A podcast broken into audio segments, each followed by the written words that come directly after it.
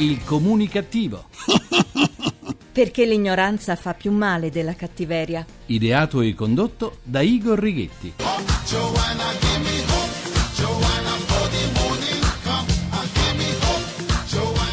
Buona comunicazione, buon sabato dal vostro comunicativo di fiducia Igor Righetti. Bentornati alla nostra terapia radiofonica di gruppo di sana comunicativeria numero 1716 con il 16. Parliamo di amore.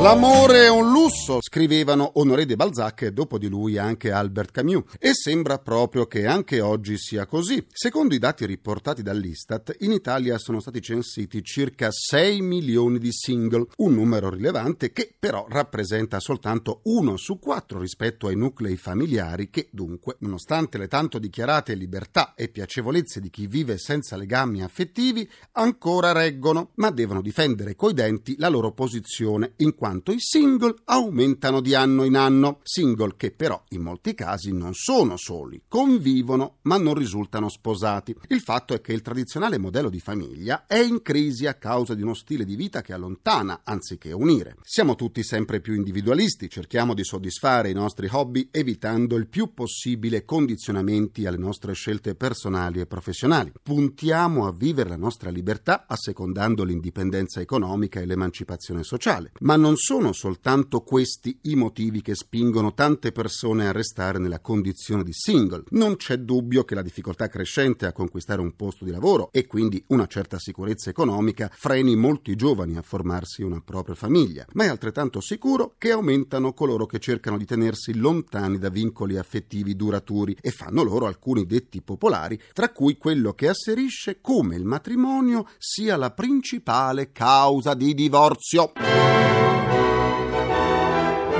Ma siccome siamo anche pieni di contraddizioni, ecco che i siti d'incontro sulla rete sono affollati di single in cerca dell'altra metà. È la rivincita della coppia. A dare forza a questa convinzione ci si è messa anche la Col Diretti con una propria statistica secondo la quale chi vive da solo spende per il proprio mantenimento ben il 60% in più rispetto a un nucleo familiare. Un argomento da non sottovalutare in tempo di crisi economica. Alla faccia del filosofo Francesco Bacone che diceva è saggio colui che alla domanda quando un uomo debba sposarsi risponde un uomo giovane non ancora, un uomo un po' in là con gli anni assolutamente mai.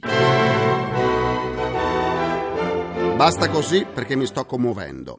Cambiamo argomento, altrimenti ci viene voglia di urlare. Continuiamo la seduta di questa mattina parlando di fisco. Può sembrare incredibile, eppure, secondo una classifica OXE, l'organismo per la cooperazione e lo sviluppo economico internazionale di studi economici, l'Italia si colloca al terzo posto per carico fiscale. Oh.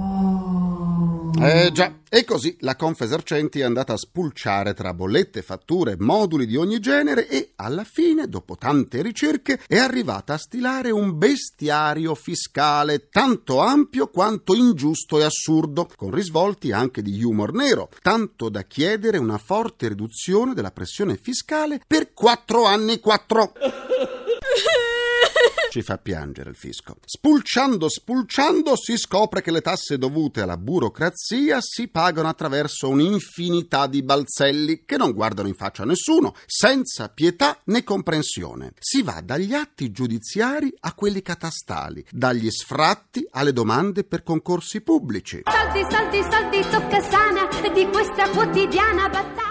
Anche chi deve pagare attraverso le cambiali deve aggiungere l'imposta di bollo, così come chi fa ricorso a una qualunque commissione pubblica, tributaria o altro. Pure i disabili che prendono l'aereo pagano una gabella di 50 centesimi, poco, ma è un ulteriore balzello che appare angosciante, la tassa sul disabile. Ma quando mai? Va bene che c'è pure la tassa sul morto, che si paga quando si richiede il certificato del decesso, senza parlare poi, sempre a proposito di defunti, della tassa per il trasporto e di quella per disperdere le ceneri se il defunto viene cremato. E come non citare la tassa sulle tasse e il costo dei lumini al cimitero? Come? Ma non finisce qui, c'è anche la tassa sugli sfratti, sull'occupazione del suolo pubblico per una casa con i gradini sulla pubblica via e poi ancora tributi sui cellulari, computer, CD e sulle feste. Insomma, sempre e per qualunque cosa c'è la tassa adatta, senza parlare poi delle bollette dal telefono al gas fino all'elettricità. Lo studio della Confesercenti ha scovato anche che la bolletta elettrica prevede il pagamento di una tassa per finanziare un fondo per i comuni sedi di centrali nucleari. Come dite? In Italia le centrali nucleari non ci sono mai state? È vero, ma intanto il fondo c'è e il cittadino paga! E io pago! E noi paghiamo! La morale che la Confesercenti trae da questo bestiario fatto di balzelli è che risulta chiara l'esigenza di fare della riforma fiscale un passaggio centrale per restituire al Paese prospettive solide di crescita. Diamo ora la linea al mio avatar per il nostro grrrr. Giornale radio comunicativo che evita la forfora. L'ex naufrago taciturno dell'Isola dei Famosi, Tiago, sarà uno dei protagonisti del nuovo film di Leonardo Pieraccioni, Finalmente la felicità, che uscirà nelle sale cinematografiche a Natale. Il fatto che il silenzioso modello brasiliano sia uno degli attori protagonisti vuol forse dire che Pieraccioni farà un film muto? L'ennesimo scandalo che ha scosso il mondo del calcio, coinvolgendo giocatori anche di primo livello, vede tra i suoi protagonisti in negativo pure un portiere che, secondo le accuse, invece di pensare a difendere la propria porta, aveva in testa ben altri pensieri. Meno male che gli italiani si sono potuti rifare gli occhi il 2 giugno a Roma per la sfilata delle forze armate. Perché? Perché finalmente gli italiani hanno visto una grande parata! Eh sì, vi ricordo che le sedute del comunicativo possono essere ascoltate anche sullo smartphone e sul sito comunicativo.rai.it dove potrete pure scaricarle in podcasting e sentirle in caso di indigestione da notizie faziose. Per scambiarci un po' di sane comunicativerie vi aspetto sulla nuova pagina Facebook del comunicativo facebook.com slash barra il comunicativo. C'è mia nonna su Facebook l'ha cambiato pure lui. Questa mattina saluto Silvia Martellini, Gavino Sini, Giorgio Perkins, Vincenzo Trapani e Beatrice Vieri. Anche oggi facciamo un tuffo rigenerante nel talento giovanile. Diamo spazio ad alcuni miei studenti di 20 anni dell'Università Luis Guido Carli di Roma che hanno ideato, scritto e interpretato alcuni spot per il comunicativo. Si chiamano Evelina Montefiori, Stefano Germinario, Lorenzo Zito e Gianluca Lippi. E allora largo ai giovani, sentiamo il frutto dei loro studi. Hai tre nuovi messaggi. Ciao Mario, ci vediamo per un brunch. Così facciamo un check prima del briefing. Ciao papi, mi dai una mano a riorganizzare il portfolio? Ah, stasera mi serve un passaggio per la partita di software. Mario, sono arrivate le analisi. Il tuo ematocrito è. Vabbè, chiamami e ne parliamo. Una torre di Babele. Utilizzi un linguaggio che nessuno conosce. O usano un linguaggio che tu non conosci. Salvati finché sei in tempo. Il comunicativo. Dal martedì al venerdì alle 17.20 e il sabato alle 10.15. Il comunicativo. Per comunicapirci qualcosa. Bravi, bravi, bravi, bravi. Oh, un po' di corde vocali fresche e talentuose. I giovani non sanno portare soltanto le borse e il caffè. Diamo loro spazio per far vedere e sentire che cosa sanno fare. Eh? Adesso andiamo a sentire l'opinione del direttore del quotidiano Il Tempo, Mario Secchi, che ci sta aspettando.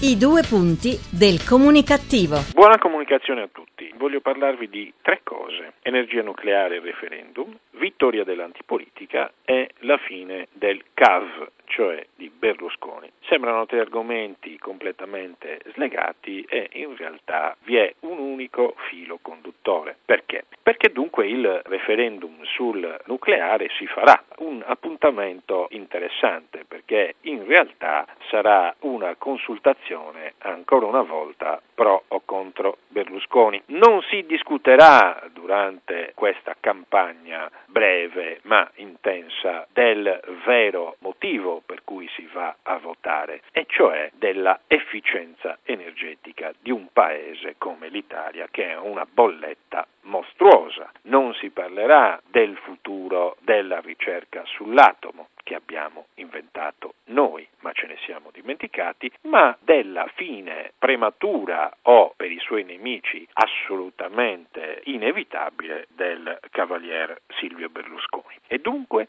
e dunque sull'onda dell'emotività scatenata dal terribile incidente di Fukushima, la cui vera tragedia è naturalmente lo tsunami, ma nessuno se lo ricorda, noi decideremo se pagare di più la bolletta energetica per il futuro o meno. E devo dire è un fatto davvero surreale a mio avviso. Sarebbe stato meglio congelare il tutto e verificare nelle sedi opportune, cioè il Parlamento e il governo, il da farsi. Così non è. Così non è perché in realtà impera un altro fattore, che è il secondo del mio intervento, e cioè l'antipolitica, o meglio, un tipo di politica che lavora molto sugli istinti irrazionali, sulla pancia e poco sulla testa, sul cervello, sulla razionalità, sulla presa d'atto della realtà. E dunque noi assistiamo a che cosa? A sostanzialmente una crisi dei partiti cosiddetti moderati, sia a destra che a sinistra, in particolare la grande crisi del PDL, del Popolo della Libertà e del Partito Democratico e diciamo così all'ascesa di partiti che a sinistra e a destra lavorano per? Per la frantumazione del quadro politico e probabilmente di questo passo per la fine dello stesso bipolarismo. D'altronde i segnali ci sono tutti, non vincono, le sorprese non sono quelle dei candidati del Partito Democratico nelle ultime elezioni, ma di esponenti che vengono da altri partiti, veri e propri outsider, che si impongono attraverso il voto eh, popolare che punta, diciamo così, al nuovo per il nuovo, al cambiamento per il cambiamento. Ovviamente è la democrazia bellezza e tu non puoi farci niente e tuttavia però io mi chiedo se i cosiddetti leader politici abbiano ben compreso che cosa sta accadendo, perché qua siamo al terzo argomento, la fine di Berlusconi, il declino di Berlusconi di cui sono pieni i giornali in questi giorni, beh, forse è più lontana di quanto si creda, perché si parla di fine del berlusconismo dimenticando che il berlusconismo in realtà è un fenomeno precedente a Berlusconi, è esattamente un carattere della nazione, un tratto distintivo del paese, è la maggioranza silenziosa che da 50 anni ha sempre deciso deciso i destini dell'Italia e di chi la deve governare. Io penso in realtà che la parola fine su questa storia deve ancora arrivare e chi, chi ha vinto ha vinto troppo presto. E allora, e allora buona comunicazione a tutti. Grazie al direttore Mario Secchi. Concludo anche questa seduta con il mio immancabile pensiero comunicativo. La Commissione Finanze ha approvato all'unanimità una risoluzione che impegna il governo ad attenuare le misure di riscossione forzata delle imposte. In parole povere, per coloro che sono in difficoltà economiche sarà più facile evitare le cosiddette ganasce fiscali. Ma il vero problema è chi fermerà le ganasce dei nostri politici.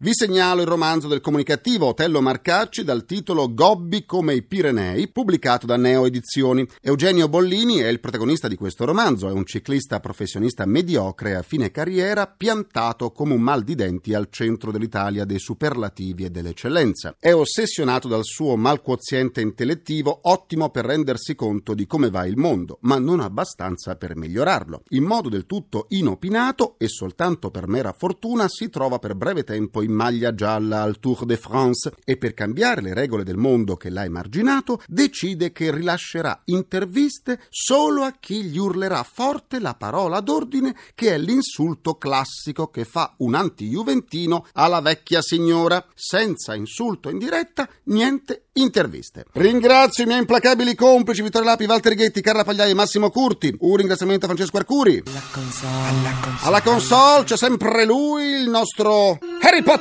Gianni Fazio mai fazioso. La terapia quotidiana del comunicativo tornerà martedì prossimo, sempre alle 17.20 e sempre su Rai Radio 1. Buona comunicazione e buon sabato dal vostro portatore sano di comunicattiveria. Igor Righetti, grazie, buona giornata, martedì prossimo. Il comunicativo. Perché l'ignoranza fa più male della cattiveria. Ideato e condotto da Igor Righetti.